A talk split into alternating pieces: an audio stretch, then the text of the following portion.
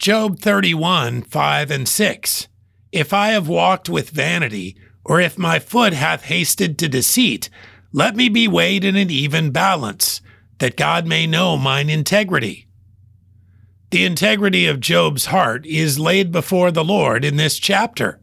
He has been wrestling with his afflictions throughout this book, particularly struggling with accusations from his friends. Is he the kind of man he thought he was? Has he been dishonest? Is he a hypocrite? God is the one who knows without doubt.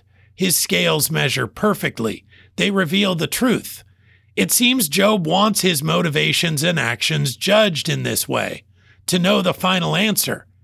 These are dangerous questions to ask God. The answers may cut to the very heart of us, but they are the right questions. Readers have the benefit of the answers about Job from opening chapters in this book, but those are answers about Job. Do we have the courage to inquire about ourselves? Do we have any interest in knowing the answers?